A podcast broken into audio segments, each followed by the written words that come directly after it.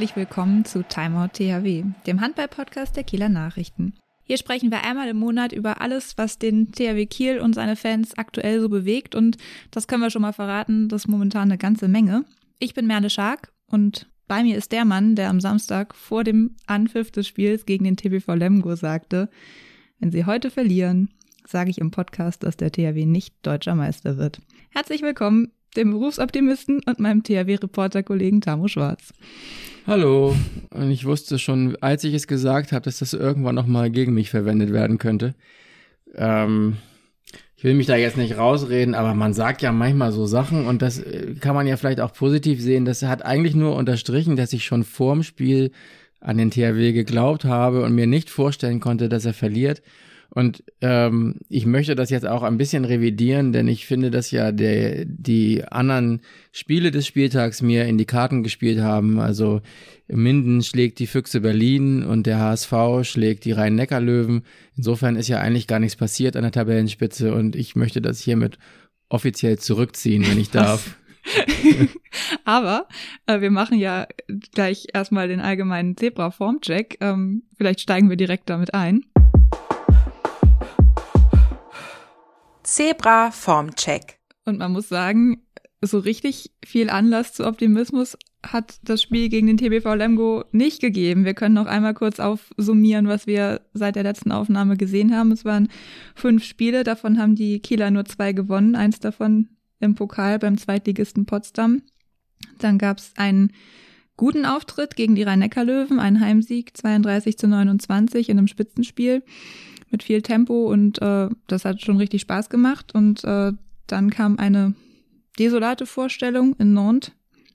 In der Champions League haben sie mit 30 zu 38 verloren. Mhm. Dann zu Hause gegen Aalborg 36 zu 36, auch viele Tore, viel Tempo, ähm, aber letztendlich nicht mehr als einen Punkt geholt und offensichtlich nicht genug Sicherheit, denn jetzt kam völlig unerwartet Heimspiel gegen den TBV Lemgo Lippe. Eine sehr verunsicherte Mannschaft, habe ich in der ersten Halbzeit vor allem gesehen, in der Schlussphase vielleicht wieder. Und die hat mit 32 zu 33 am Ende verloren und damit die zweite Bundesliga-Niederlage eingefahren. Ja, man kann das ja sogar noch ein bisschen ausdehnen. Also wenn man äh, die Nationalmannschaftspause noch hinzuzieht, dann hat der THW von den letzten sieben Spielen fünf nicht gewonnen, hat viermal verloren, einmal unentschieden gespielt. Ähm, wir haben ja im letzten Jahr vom schwarzen Oktober gesprochen, in dem der THW im Nachhinein die Meisterschaft verspielt hat. Jetzt äh, droht so ein bisschen äh, der schwarze November in Fahrt zu kommen. Also ähm, das ist im Moment alles andere als erfreulich. Es gibt immer noch, also jetzt gegen Lemgo hat Rune Darmke sein Comeback gefeiert. Zuvor hatte der THW fünf Verletzte, die ausfielen. Das ist natürlich ein Faktor, würde ich sagen. Ähm, mir kam Nummer jetzt sechs, wenn man hinzuzieht, dass der Feuerwehrmann Malte Vogt äh, in Nantes auch nicht dabei war, Stimmt. weil er aus beruflichen Gründen nicht konnte. Dann waren das genau genommen sechs Ausfälle und dabei sind ja auch Weltklasse-Spieler wie Sander Sargosen und Henrik Pekeler. Das kann über lange Zeit wahrscheinlich auch keine Mannschaft eins zu eins verkraften. Und trotzdem finde ich es schon erstaunlich. Ich meine, Sander Sargus und Hendrik Pekeler sind jetzt ja nicht im Laufe der Saison ausgefallen, sondern man ist zuerst sehr gut auch ohne die beiden gestartet.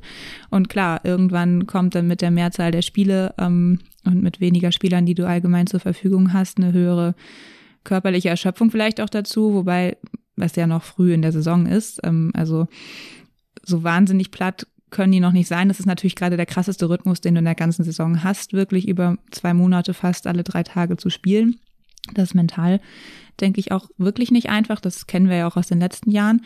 Ähm, trotzdem fand ich es erstaunlich, wie viel Verunsicherung gerade auch bei den Leistungsträgern wirklich spürbar war jetzt in den letzten Spielen. Also ähm, ganz offensichtlich ähm, ist es schwer mit dem Leistungsdruck jetzt umzugehen, wo du halt schon Spiele verloren hast, die nicht eingeplant waren oder Punkte abgegeben hast, die nicht eingeplant waren. Und ähm, das ist für, für mich jetzt gerade so der, der Knackpunkt, weil das ja auch was schwierig, also das ist ja schwierig auch zu ändern, wenn das so eine Kopfsache wird. Ähm, und ich hatte jetzt äh, nach dem Spiel gegen Aalborg mit Mia Sarabetz zum Beispiel gesprochen, der auch ganz klar sagte, ja, schon gut, dass wir nach Nantes uns jetzt aus der äh, Krise mit einem Punkt rausgewurstelt haben, aber wir müssen jetzt auch gewinnen. Also der hat da auch keinen Hehl draus gemacht, dass es schon wichtig ist, sich jetzt auch zu belohnen. Und dann denkst du natürlich gegen den Tabellen 15. Lemgo, sollte das zu Hause möglich sein. Und da ist das natürlich jetzt nochmal wieder ein richtig herber Rückschlag. Ja, also ähm, Philipp Jicher zum Beispiel holt da auch noch viel weiter aus. Der sagt, man muss jetzt, man müsse jetzt wieder auf so eine Welle kommen oder er sagt, drückt sich immer so aus, dass er sagt, auf eine Welle klettern ähm, und sagt aber, dass äh, dieses Selbstvertrauen und diese Welle erreicht man nicht mit einem Wurf, einem Tor, einem Spielzug und noch nicht mal mit einem Sieg, sondern er sagt, die erreicht man nach acht, neun, zehn Spielen. Und äh, wenn man jetzt sieht, was der THW vor der Brust hat und dass wir in Monaten uns bewegen, wo in einem Monat neun oder zehn Spiele sind, dann kann, wie man letztes Jahr ja gesehen hat, in einem einzigen Monat auch einfach viel zu Bruch gehen. Oder du brauchst einen ganzen Monat, um vielleicht wieder in diese Sicherheit, Sicherheit reinzukommen. Ich will nicht zu weit vorgreifen, aber ähm, bis zu unserer nächsten Podcast-Aufnahme im Dezember vergehen noch zehn Spiele. Ja. Ähm, das sagt ja alles über den Rhythmus aus. Aber was ich wirklich, ähm, was ich wirklich auch frappierend finde, ist die Art und das Maß, in dem die erfahrenen Spieler da jetzt mit rein, mit reinkommen. Also, das sind nicht die Erik Johanssons und Karl Valinius dieser Welt, nur die das noch nicht kennen, diesen Druck, diese Frequenz und vielleicht auch so eine kleine Krise, sondern das sind eben auch, auch andere. Und ähm, es ist ja so ein bisschen unsere Berufskrankheit, dass wir eine Sache, die wir vor ein paar Wochen noch gelobt haben, wie gut alles schon funktioniert und wie gut die Neuzugänge reingekommen sind, dass man die irgendwann auch wieder ganz anders beschreiben muss, nur ein paar Wochen später. Aber zum Beispiel ist die Torhüterleistung in den letzten drei Spielen auch etwas, was schon Grund zur Sorge geben kann. Ähm, denn beide hatten zwar immer mal wieder Momente, in denen sie gut gehalten haben. Zum Beispiel kam Niklas Landin am Ende gegen Lemgo auf elf Paraden und Thomas Mirkwa kam gegen Aalborg auf zehn. Aber in ihrer Gesamtheit ist es auch ein Faktor, dass die Torhüter im Moment nicht so stabil sind, dass sie eine Mannschaft stützen können, ist ja. mein Eindruck. Und das haut ordentlich rein, um es mal so auszudrücken.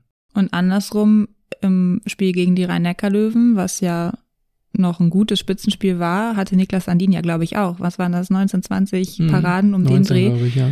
Und äh, trotzdem ist es kein klarer Sieg. Also es waren drei Tore Sieg, das schon natürlich im Spitzenspiel in Ordnung und solide, aber trotzdem hast du gedacht, bei der Paradenanzahl wäre vielleicht sogar noch mehr drin. Genau, ja, es hat genau. auch was hm. kaschiert. Mhm. Also du hast entweder Spiele, in denen die Torhüter glänzen und äh, dann ist spielerisch oder eine Abwehr. Die Abwehr, finde ich, ist in den letzten Spielen durchaus auch eine, eine große Baustelle. Es gibt viele Gegentore und das ist ja auch häufig der Mannschaftsbereich, wo die Spieler sagen, da holt man sich dann auch Energie oder Selbstvertrauen, wenn man da gut in so einen Kampfmodus reinkommt. Und die persönliche Energiekrise des THW hatten wir ja auch schon äh, in Nantes besprochen. Es gab ja immer wieder Spiele, wo sie gesagt haben, wir haben nicht zur richtigen Energie gefunden. Und jetzt mhm. ähm, ist es nicht nur Energie, sondern eben auch diese nachhaltige Verunsicherung und die Fehler, die daraus kommen. Und mir kam letztens der Gedanke zu Beginn der Saison, war es ja sehr frappierend, wie viele verschiedene Variationen und Kombinationen an Spielern auf dem Feld waren. Und das war ja auch alles nachvollziehbar, weil Philipp Hiecher sich ja offensichtlich den Effekt erhofft hat, dass alle irgendwie in die Saison kommen, dass man möglichst unausrechenbar für die Gegner ist, dass die jungen neuen Spieler, jungen und oder neuen Spieler viel Spielpraxis bekommen und äh, natürlich ist bestimmt auch ein bisschen Testen von äh, Kombinationen bei denen sich dann auch so eine vielversprechende Kombi wie Nico Bilek ähm, und Erik Johansson gefunden hat, die ja geglänzt haben zwischendurch, ähm, der Gedanke gewesen. Aber möglicherweise sehen wir jetzt gerade die Kehrseite der Medaille, denn offensichtlich gibt es kein System, keine feste Sieben, ähm, auf die du immer zurückfallen kannst, wo die sich im Schlaf und blind versteht und die dann in so einer Situation vielleicht die nötige Sicherheit hätte. Dabei müsste es dir eigentlich geben, denn in, der, in den vergangenen Spielzeiten hm, hat es ja Kombinationen schon lange gegeben, die es jetzt immer noch gibt. Also ein Domagoj Duvniak als Spielmacher in Kombination mit, mit anderen Spielern, das ist ja nichts Neues. Ähm, aber du hast eben ja Spitzenspiel gesagt. Böse Zungen könnten jetzt natürlich auch behaupten, wie viel Spitzenspiel war denn das eigentlich gegen die Rhein-Neckar-Löwen, wenn jetzt der THW gegen Lemgo verliert und die Rhein-Neckar-Löwen gegen den HSV? War das vielleicht auch etwas, was schon über etwas hinweggetäuscht hat, in Kombination mit 19 Landin-Paraden und trotzdem nur ein, einem knappen Sieg? Also, ähm, egal wie man es dreht und wendet, äh, die letzten Wochen waren durchwachsen. Darauf können wir uns auf jeden Fall einigen. Man kann natürlich auch wieder sagen, diese Liga ist vielleicht wirklich in der Spitze so zusammengerückt, dass du halt, wie ja eben auch schon gesagt, die rhein löwen können auch gegen Hamburg verlieren oder die Füchse beim Tabellenletzten bisher punktlosen GWD Minden. Ähm, da wird man natürlich dann erst rückblickend schlauer sein, welche Spiel nun wie zu bewerten gewesen sein wird. Ich glaube, vom Angang zu wissen, da kommt der ungeschlagene Tabellenführer und äh, man muss dem jetzt die Stirn bieten, ist das vielleicht so von der Drucksituation, ist es vielleicht dann ein Spitzenspiel. Aber ähm, ja, wie dem auch sei, es sind momentan tatsächlich viele Baustellen im THW-Spiel zu sehen. Ist jetzt natürlich die Frage, tut die Niederlage der Löwen und äh, der Füchse jetzt doppelt weh wegen der eigenen gegen Lemgo oder ist es äh, unterm Strich gut, weil der Abstand nicht so immens gewachsen ist? Aber auch das ist wahrscheinlich erst im Rückblick richtig zu bewerten. Auf einmal ist nach Minuspunkten wieder der SC Magdeburg ganz vorne. So schnell geht das. So schnell geht das. Und die sind im Flow als Vereinsweltmeister. Die sind im Flow, müssen jetzt aber ja auch auf Oma Ingi Magnusson verzichten. Die Füchse müssen auf Gietzel verzichten. Also Und Walter Krinz. Walter Krinz ähm, ist auf jeden Fall so, dass auch die anderen Spitzenteams ähm, ordentlich was zu schultern haben. Insofern ist das vielleicht nicht ganz so drastisch wie beim THW Kiel, aber ähm, das spielt auch mit rein, dass es, glaube ich, auch in den nächsten Wochen eng und spannend werden wird da oben.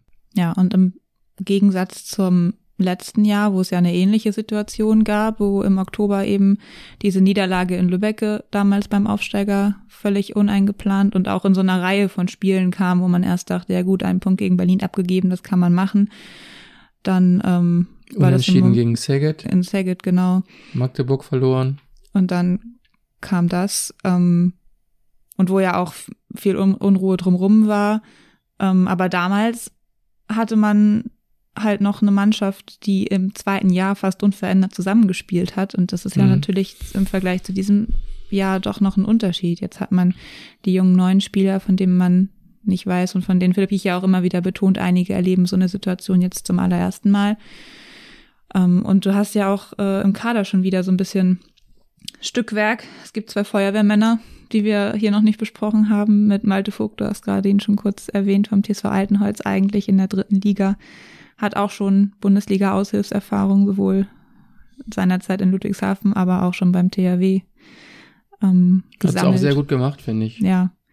Und Yannick Fratz ist gekommen vom Bergischen HC bis zum Saisonende unter Vertrag jetzt hier, ähm, eben weil Rune Damke und Magnus Landin auf Linksaußen beide verletzt ausgefallen sind für längere Zeit. Ja, also beide natürlich jetzt nicht die Spieler, die in allererster äh, Front das Ruder rumreißen müssten, aber auf jeden Fall haben sie ihre Spielzeit bekommen, haben es auch solide gemacht, haben sich gut eingefügt. Es hätte ihnen vielleicht noch etwas mehr in die Karten gespielt, wenn der THW mehr über die Außen spielen würde. Insofern war die Aufgabe, die vor ihnen lag, vielleicht auch etwas überschaubarer, wobei ich wirklich sagen muss, dass beide ihre Aufgabe gut erfüllt haben. Wir hatten ja doch einige Würfe, Malte Vogt auch mit einer, von einer anfänglichen Nervosität mal abgesehen. Die haben geliefert. So, das, was von ihnen erwartet wurde. Yannick Fratz bisher auch, hat auch eine ganz gute Quote. Insofern ähm, finde ich das ganz gut. An Yannick Fratz merke ich, wie alt ich bin, denn äh, als ich Jugendspieler war damals, da war sein Vater Jochen Fratz einer der ganz Großen in der Bundesliga und jetzt kommt hier der Sohn beim THW Kiel an. Das ist auch Erzähl doch mal spannend. von früher. Stimmt es, dass, äh, nee, Jochen, dass Jochen Fratz den Dreher erfunden hat? Oh, das ist eine gute Frage. Das weiß ich gar nicht. Aber er hat ihn auf jeden Fall oft gemacht und zelebriert. Aber ob er ihn erfunden hat? Auf jeden hm. Fall hat sein Sohn, äh, ich habe äh, mit, mich mit ihm einmal länger unterhalten, äh, betont, dass er doch eher für schnörkelloses Spiel stehen würde. Ja. Ähm, und ja auch auf der anderen Außenseite unterwegs ist. Mhm. Und, äh, Aber sein Vater ist wirklich, war wirklich ja einer der ganz Großen, ist auch immer noch ganz weit oben in den Torschützenlisten und so weiter. Also Ähm, richtig, richtig guter Spieler. Und sie sehen sich auch sehr ähnlich. Also wenn man ihn spielen sieht, dann äh, als älteres Semester, ich bin ja auch noch nicht richtig alt, aber äh, wenn man den damals hat spielen sehen, dann, äh, dann äh, hat man auf jeden Fall automatisch den Gedanken auch an den Vater.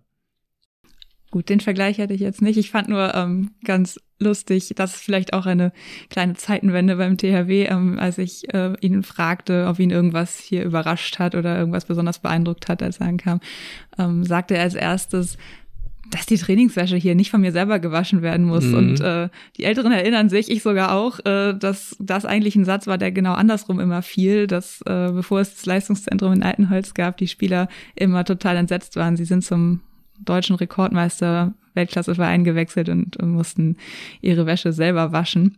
Das lag daran, dass sie in der Sporthalle der Grundschule Suchsdorf keine Waschmaschinen aufstellen konnten. Dass äh, die Trainingsbedingungen früher als sie die Mannschaft unter Noka Rosic oder auch noch später Alfred Gislason teilweise in der Grundschule Russe und teilweise in einer Tennishalle in Wellsee trainiert hat. Das äh, hat sich natürlich völlig geändert und dann wurden zum Glück die Hauswirtschaftsräume gleich mitgedacht. Ist doch auch gut. Was ihn noch überrascht hat, äh, war die Tatsache, dass es eine Frühstückshose gibt. Ähm, das fand ich auch ganz lustig.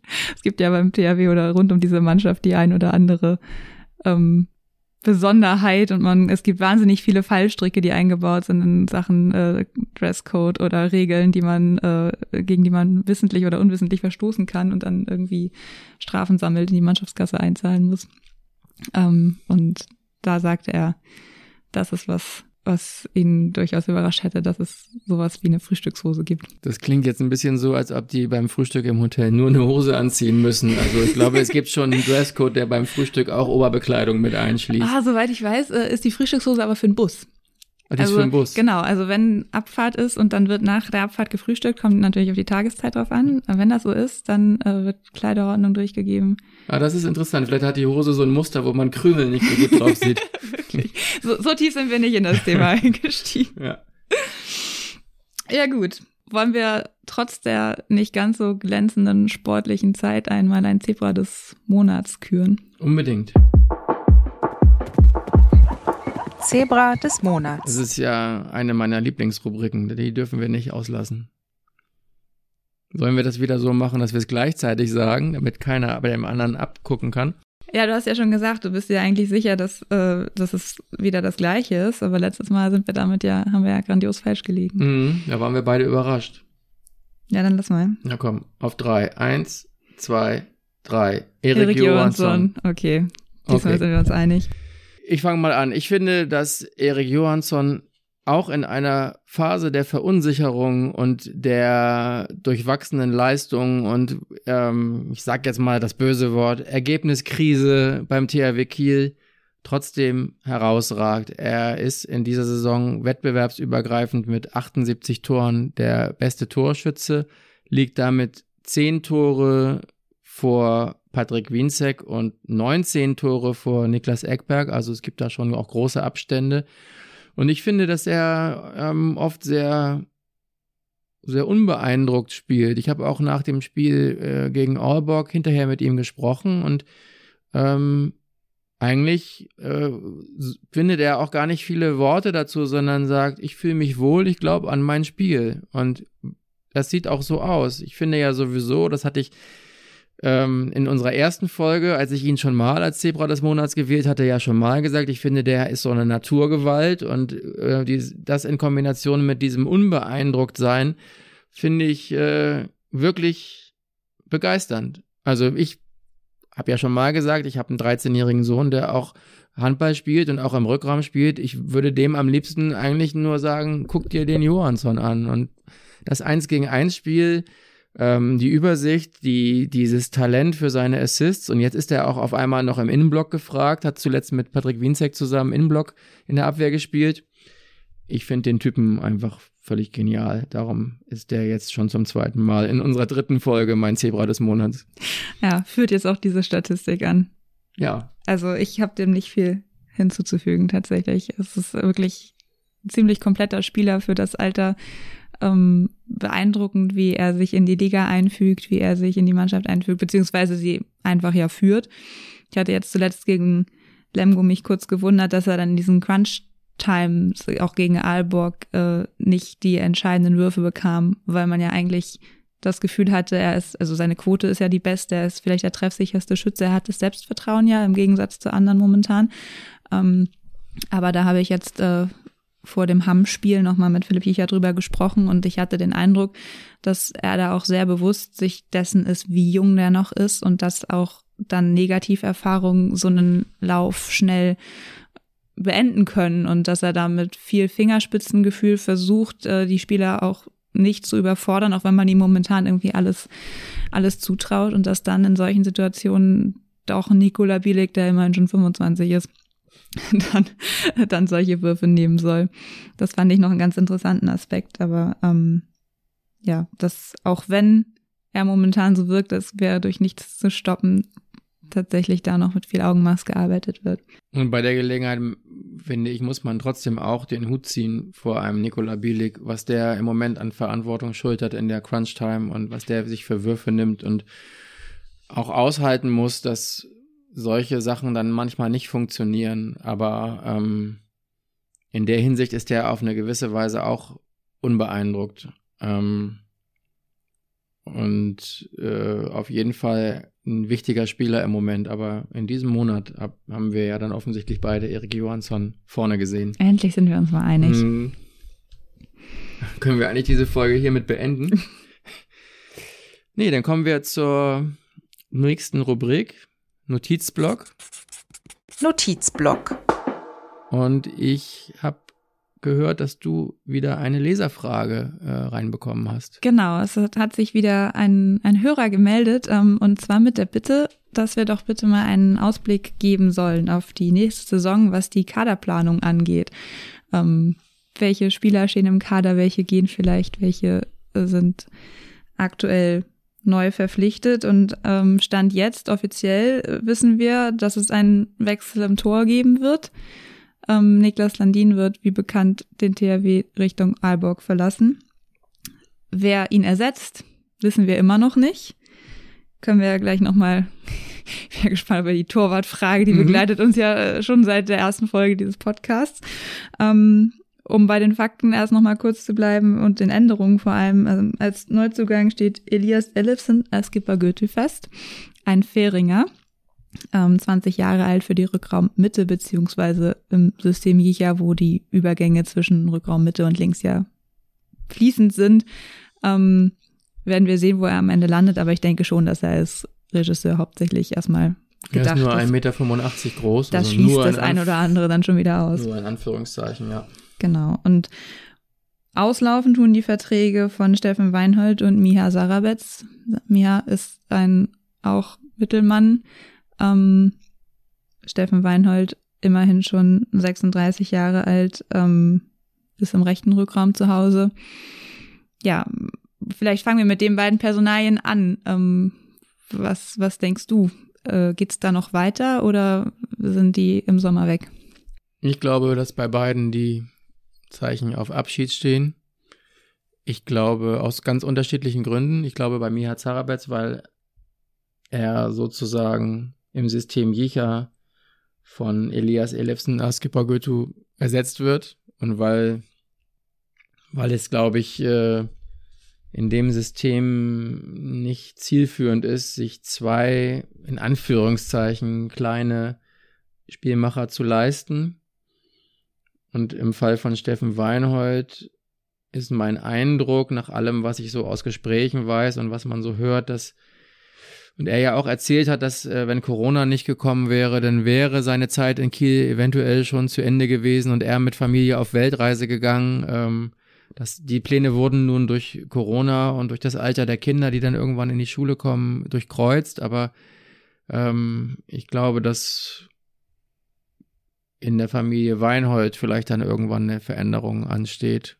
Ähm, würde jetzt auch nicht ausschließen, dass vielleicht der noch mal ein Jahr dranhängt. Vielleicht hängt das dann wiederum auch ab davon, wie der THW in anderen Transferverhandlungen irgendwie mhm. äh, zu Potte kommt. Aber Auf jeden Fall muss man sagen, jetzt zuletzt wurde noch der Vertrag von Patrick Wienzek bis 2025 verlängert, aber bei den anderen beiden hört man im Moment nichts und das lässt mich irgendwie vermuten, dass da die Zeichen wirklich auf Abschied stehen. Ja, ist jetzt sonst langsam die Zeit, wo man das verkünden würde. Ne? Mhm.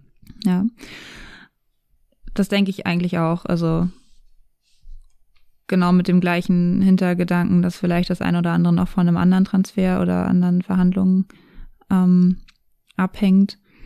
Und da ist natürlich gerade die rückraumrechte Position, egal ob es jetzt noch ein Jahr mehr oder weniger mit Weinhold würde, ähm, da irgendwann schiebt das Alter dem ja dann auch einen Riegel vor und äh, Linkshänder für den Rückraum sind ja nun nicht ganz wie Sand am Meer zu haben. Das ist, finde ich, eine der größten Baustellen in dem, Mhm. in dem Kader, in dem ansonsten die meisten Positionen bis 2024 oder 2025 besetzt sind. Äh, das Weltklasse-Kreisläufer-Duo Patrick Wienzek, Henrik Pekele hatten einen Vertrag jeweils bis 2025. Ähm, und Spitzenreiter ist Karl Valinius aus dem aktuellen Kader, der hat bis 2027 schon einen Vertrag. Naja, Valinius und dann Und sind Elefsen, Askepa Götu und Zerbe auch bis Genau. 27 gebunden und ähm, Lukas. Zerbe müssen wir noch erklären. Der kommt nämlich erst im Sommer 2024. er kommt voraussichtlich erst 24, weiß man ja auch nie so Stimmt. genau. In der Vergangenheit war es ja oft so, dass die, die im übernächsten Jahr erst kommen, dann am Ende kommen sollten, am Ende doch im nächsten Jahr kommen, das weiß man nicht. Ähm, Nach dem Spiel gegen Lemgo, ja, wer genau. weiß, vielleicht aus Selbstschutz schon. entscheidender Mann am Ende. Ähm, ich würde sogar so weit gehen, in der Kaderplanung noch eine Sache aufzuwerfen, die man beim THW vielleicht nicht unbedingt gerne hört, aber ich finde es auch gar nicht ausgeschlossen, dass man äh, den Vertrag von Erik Johansson lieber so schnell wie möglich Ja. schon mal verlängern sollte. Zwar kommt einem 2025 jetzt von 22 aus gesehen schon noch lang vor und wenn man sieht, dass ja auch Magnus Landin und Wienzek und Pekeler bis 25 äh, gebunden sind, aber die Begehrlichkeiten sind in ganz Europa sicherlich geweckt, was Ja. den Spieler angeht. Und wenn man den jetzt schon äh, verlängern und äh, dann entsprechend ja sein Gehalt etwas erhöhen könnte und ihn dafür bis 27 binden könnte, wäre schon mal wirklich eine wichtige Säule ähm, erledigt. Denn ich finde, dass die große Frage, wer äh, um alles in der Welt soll Sander Sargosen ersetzen, diese Frage halte ich für beantwortet. Also Ja. der, das kann der, das wird er auch machen. Und warum nicht so lange wie möglich äh, schon mal in die Zukunft planen? Und dann äh, sind wir wieder bei der Torwartfrage. Ich war ja ähm, mit in Nantes und habe da mit einem ganz lieben Kollegen von der L'Equipe, Jan Hildwein, gesprochen, ähm, den ich auch ab und zu bei Welt- und Europameisterschaften treffe und auch mit anderen Kollegen. Und da ähm, habe ich erfahren, dass es auf jeden Fall so gewesen sein soll, dass schon bevor Viktor Hallgrimsson nach Nantes gewechselt ist, äh, der THW wohl Interesse bekundet haben soll. Wollte er kam- dann nicht, oder wie? Na, der kam ja aus Dänemark, aus von GOG und hatte in Nantes wohl schon unterschrieben und dann gibt's ja vielleicht manchmal so Begehrlichkeiten und Interesse, aber äh, ist dann doch wie geplant nach Nantes gegangen, aber auf jeden Fall soll es Kontakt gegeben haben. Das finde ich auf jeden Fall schon mal interessant. Und du hast ja äh, vor dem Spiel auch mit ihm telefoniert. Ähm, Hast Mhm. du ihn auch mal gefragt, ob er denn irgendwie perspektivisch zumindest Bock auf Kiel hätte oder ist das ein Frankreich-Fan? Also er der hat sich auf jeden Fall als äh, offensichtlich mega THW-Fan äh, geoutet und äh, hat auch gar keinen Hehl daraus gemacht. Äh, hat dann aber sehr diplomatisch geantwortet, dass er sein Fokus im Moment in Nantes liegt und so weiter, aber äh, hat dann irgendwie so mit einem halben Kichern noch hinterhergeschoben. Ja, mal sehen, irgendwann vielleicht. Also ähm, der äh, sagte ganz deutlich, dass alle skandinavischen Jungs den THW Kiel gut finden und dass es ihm genauso geht und ähm, dass es für ihn äh, einer der größten Vereine der Welt ist. Also der hat regelrecht geschwärmt und ähm, ich würde mich nicht wundern, äh, wenn ich bei unserer Wette, wir haben ja in der ersten Folge gewettet, wer wird der Nachfolger von Niklas Landin, wenn ich da richtig liege, ähm, allerdings bleibt das Problem, dass er eben noch zwei Jahre an Nantes gebunden ist. Dann lass uns doch mal über den Tellerrand schauen. Tellerrand. Und zwar finde ich, ist es eine gute ein, ein guter Moment, um mal äh, über den Frauenhandball zu sprechen. Der gibt momentan doppelten Anlass. Ähm, und zwar läuft aktuell die Frauen-Europameisterschaft. Ähm, die deutsche Nationalmannschaft äh, hat tatsächlich sogar zwei Schleswig-Holsteinerinnen in ihren Reihen mit Jenny Behrendt und Maike Schirmer, ähm, die beide auf rechts außen spielen, also auf der rechten Außenbahn grüßt man sich mit Moin. Mhm. Ähm, ich habe tatsächlich vor Turnierbeginn mit den beiden kurz gesprochen ähm, und da ist es ähnlich wie bei den Fußballerinnen, dass sie sich natürlich von dem Turnier größtmögliche Aufmerksamkeit und äh, eben auch einen nachhaltigen Effekt, positiven Effekt auf ihre Sportart wünschen, denn tatsächlich ist es ja bei den Handballerinnen immer ja noch extremer als bei den Fußballerinnen, aber Jenny Behrendt kann in Bietigheim unter Profibedingungen spielen, also die muss nicht nebenbei arbeiten, aber Maike Schirmer zum Beispiel, die in Oldenburg spielt, ist auch noch 30 Stunden pro Woche als Erzieherin im Dienst.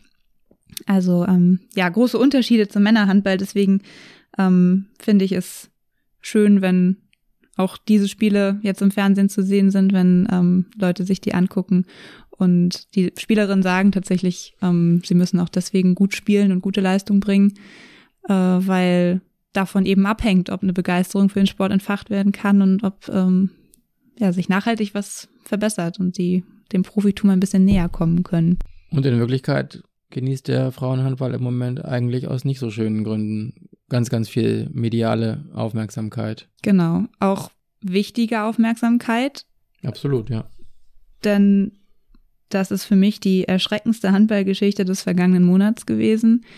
Ähm, sie dreht sich um den Fall Fuhr, ein Bundesliga-Trainer, zuletzt beim BVB in Dortmund aktiv, auch Meister geworden. Vorher in Blomberg-Lippe, Metzingen, auch Nachwuchstrainer beim Deutschen Handballbund. Genau.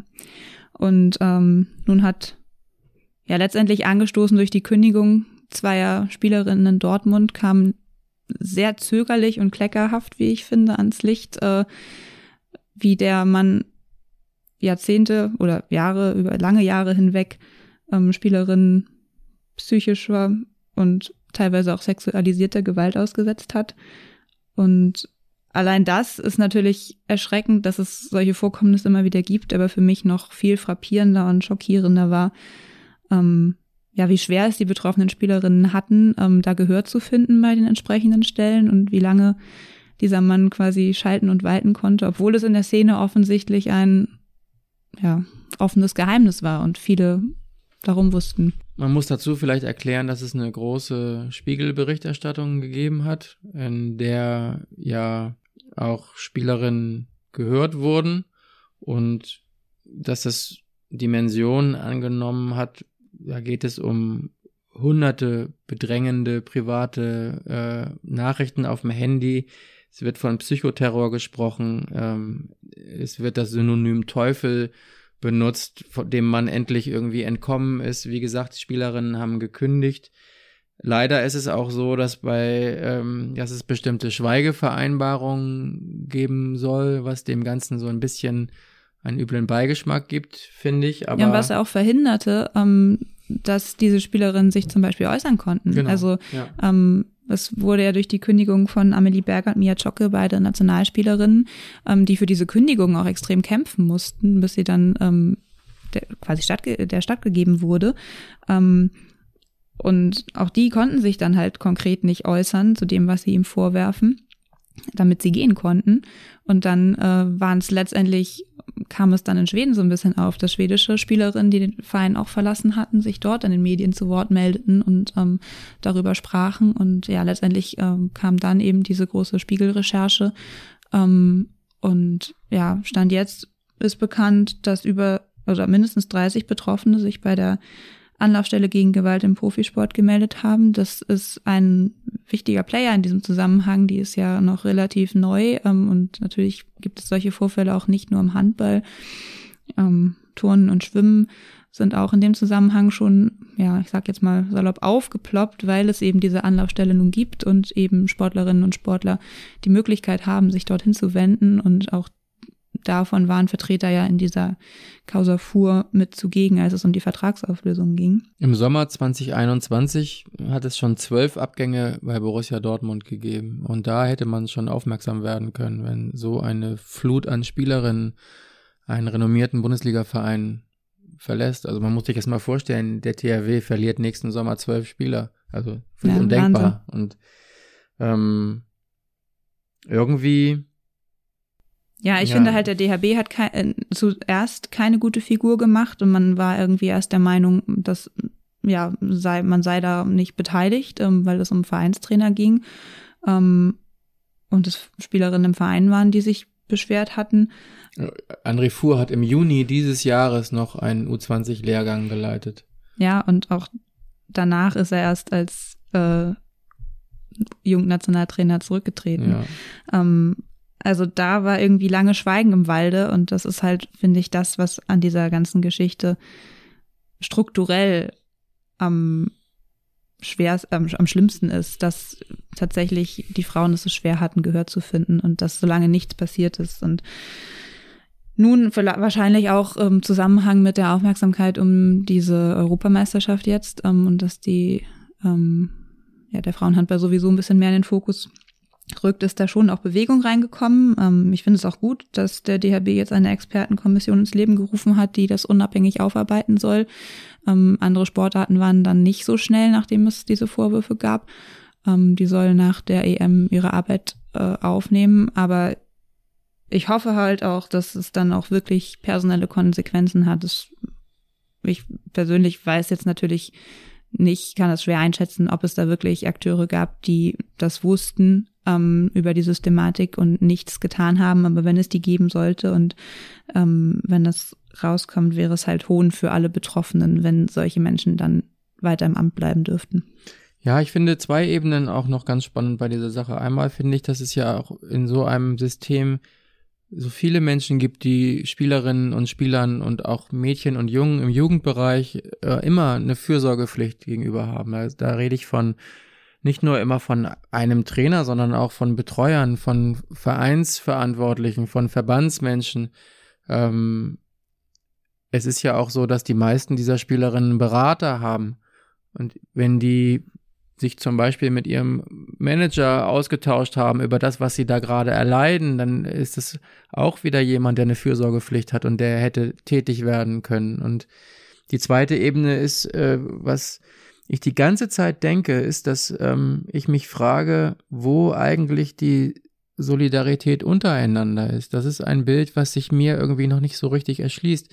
Es gab ja jetzt vor kurzem diesen Fall bei der spanischen Frauenfußballnationalmannschaft, die, die sich äh, gegen den Nationaltrainer Jorge Wilder äh, solidarisiert haben, die mit Boykott gedroht haben, aber die immer als Einheit aufgetreten sind. Und hier habe ich immer das Gefühl, dass die betroffenen Spielerinnen irgendwie von ihren Teamkameradinnen hängen gelassen werden. Vielleicht tue ich jetzt jemandem Unrecht, aber. Ja, ich glaube, das ist auch, da ist es wirklich, ähm, muss man aufpassen, dass man auch keine Täter-Opfer-Umkehr äh, betreibt, beziehungsweise glaube ich, ist es auch ein Unterschied, ob es nun ein Verein ist oder eine Nationalmannschaft, denn im Verein verdienst du halt dein Gehalt. Ja. Wahrscheinlich ist es da einfach noch schwieriger, sich aufzulehnen. Und ähm, das stimmt, ja. Es sind halt einfach auch viele wirklich junge Spielerinnen. Ähm, ich glaube, bis man dann das Selbstbewusstsein hat, ähm, zu, auch zu wissen, wo es von einem Trainer, wo man ja als Leistungssportlerin das Leben lang drauf getrimmt mhm. wird, da hat man erstmal dem Folge zu leisten und zu gehorchen und der ist eine Autoritätsperson und das geht da auch nicht immer mit Samthandschuhen Absolut. zu und darf es vielleicht auch nicht. Absolut, aber wir hatten ja vorher schon drüber gesprochen. Genau das meinte ich eben auch bezogen auf die Führungsspielerinnen. Und da sind ja einige sehr stumm geblieben, ich will jetzt wirklich keine Täter-Opfer-Umkehr machen und ich will auch keine Vorwürfe machen, aber ich sage nur, dass sie, dass, dass es auffällt und dass ich mir irgendwie, dass ich irgendwie eine Form von Solidarität vermisse. Und ähm, bei diesem spanischen Fußballfall, da war die Solidarität riesengroß, so sehr, dass es auch dann von Megan Rapinoe und anderen von außen eben Solidaritätsbekundungen gab und die gibt es jetzt auch, aber am Anfang dieser Affäre hatte ich so ein bisschen das Gefühl, dass die ganz schön alleingelassen wurden irgendwie. Ja, ich kenne da dann letztendlich zu wenig Hintergründe ähm, um das beurteilen zu können. Ich kann mir wirklich vorstellen, dass eben es nun gegen den eigenen Arbeitgeber geht, dass das nochmal was anderes ist, als wenn man für eine Nationalmannschaft aufläuft und dass der Trainer dort ist. Ähm, letztendlich glaube ich, ist es eben. Achso, ich auch meinte deshalb, auch im Nachgang, ne? Ich meinte jetzt nicht nur währenddessen, sondern jetzt, der Trainer ist ja jetzt nicht mehr bei Ja. Borussia Dortmund und einfach auch in dieser Aufarbeitung. Letztendlich ist es, glaube ich, total gut, dass es jetzt diese Aufmerksamkeit bekommt, auch wenn es für die Mhm. Spielerinnen schade ist, dass es im Vorfeld dieser dieses Turniers viel Unruhe gebracht hat. Aber ähm, ich persönlich hoffe einfach, dass es vielleicht dazu führt, dass es weniger Wiederholungen von solchen Fällen gibt. Beziehungsweise Menschen vielleicht früher Konsequenzen ziehen. Und Strukturen besser werden, Genau. um das zu verhindern. Das war's mit dem Tellerrand. Dann kommen wir schon zu unserer letzten Rubrik dieser Ausgabe, nämlich zur Glaskugel. Glaskugel. Vorhin schon mal angedeutet, wir sehen uns wieder, wir hören uns wieder, Entschuldigung, in unserer nächsten Folge am 13. Dezember. Und bis dahin hat der THW noch zehn Spiele vor sich. Und nicht nur irgendwelche Spiele. Nicht nur irgendwelche Spiele. Es geht nee. nach Magdeburg. Es gibt ein Back-to-Back mit Barcelona. Es geht nach Wetzlar, wobei wir da noch klären müssen, ist Wetzlar noch das gleiche Wetzlar? Oder ist Lemgo das neue Wetzlar? Genau. Es gibt äh, die vermeintliche mögliche äh, Revanche gegen Nantes in der Wunderino Arena. Und äh, dazwischen auch noch Spiele wie gegen Göppingen oder in Erlangen, die, wie man ja jetzt neuerdings weiß, überhaupt nicht zu unterschätzen sind. Ähm, Ob du in Erlangen rechtzeitig zur Pressekonferenz kommst? ja, in, genau, in Nürnberg. In Nürnberg, ist. Nürnberg ist ja das neue Erlangen und äh, Lemgo ist das neue Wetzlar. Das muss ich mir bis zum nächsten Mal alles nochmal aufschreiben. Ähm, ja, auf jeden Fall sind das zehn Spiele, sieben in der Bundesliga, drei in der Champions League. Und wenn die hinter dem THW liegen, dann wissen wir schon eine ganze Menge mehr. Glaube ich, was so den weiteren Saisonverlauf und die Ambitionen und Ziele des THW Kiel angeht. Ja, ist ja die Phase, in der man Titel verspielen kann und nicht gewinnen kann, wie Philipp Hiecher immer sagt. Was glaubst du, Tamu? Ähm, am 13. Dezember, wenn wir das nächste Mal erscheinen, äh, wirst du dann den Satz, ich glaube nicht, dass der THW Kiel dieses Jahr deutscher Meister wird, dann wirklich sagen? Also ich sage jetzt erstmal, ähm, wenn der THW in Hamm verliert, glaube ich, wird er nicht deutscher Meister. Darauf lege ich mich jetzt Du fest. schiebst das jetzt immer ein Spiel Ich schiebe das jetzt immer ein Spiel weiter. Und das ist überhaupt nicht respektlos äh, gegenüber Hamm äh, gemeint, die im Übrigen aber auch große Verletzungssorgen haben. Und ähm, ich glaube, dass es jetzt noch eine Weile dauern wird, bis diese, diese Sicherheit wiederkommt. Aber ich glaube, dass der THW sich auf jeden Fall aus dieser Ergebniskrise rausspielen kann. Das glaube ich schon, ja. Ich glaube auch. Also Philipp Hiecher hatte mir jetzt erzählt, dass die Mannschaft ähm, nach der Lemgo-Niederlage noch bis tief in die Nacht in der Kabine zusammengesessen hat ähm, und wohl über jede Kleinigkeit, die Besserung bringen könnte, gesprochen hat. Ähm, ich denke auch erstmal, es wird ein bisschen dauern, bis sich Sicherheit wieder eingefunden hat, aber ähm, ich glaube auch, der THW und diese Mannschaft ist in der Lage, zumal sich ja auch die im, im November noch weitere Comebacks angekündigt haben. Hendrik Pekeler scheint relativ gut auszusehen und ich glaube, alleine der bei Sander Sargosen wird es vielleicht noch ein bisschen länger dauern.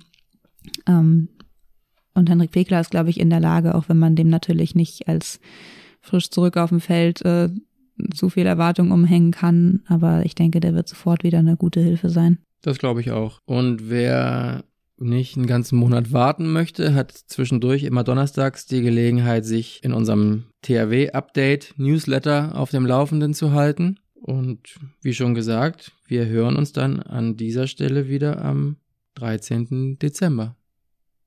Bis dann. Es war auf jeden Fall bisher die längste Folge, das kann man schon sagen. Haben fast bis zum 13. überbrückt. genau. Machen Sie es gut. Macht es gut. Wenn ihr Fragen habt, schreibt uns an sportredaktion.kieler-nachrichten.de.